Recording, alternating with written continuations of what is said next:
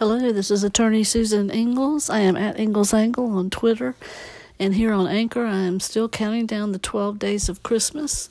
Today is January 3rd. It's the 10th day of Christmas.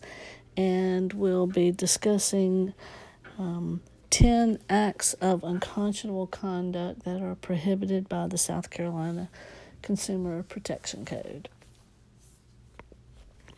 Uh, the South Carolina Consumer Protection Code allows a lawsuit for an injunction or for damages for unconscionable conduct by a debt collector.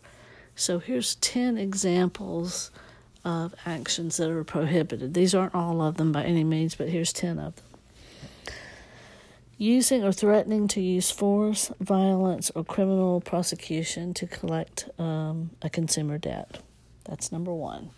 Number two, communicating with you in a harassing way at an unusual time of day that's known to be inconvenient. And the assumption is, under the statute, that that's any time after 9 o'clock at night or before 8 o'clock in the morning. Number three, contacting you at uh, work if you have requested in writing that the debt collector not contact you there. Number four, using obscene, profane, or abusive language in the collection of a debt. Number five, causing your telephone to ring repeatedly during a 24 hour period or engaging you in a telephone conversation with the intent that is just to annoy, abuse, or harass you. Number six, using a postcard to communicate with you about a debt. Obviously, you know, postcard um, anyone can see because it's not in an envelope. Number seven, depositing or threatening to deposit a post dated check that you have given to a debt collector. Number eight, threatening to take your property when they don't really intend to or have the right to through an enforceable uh, security interest.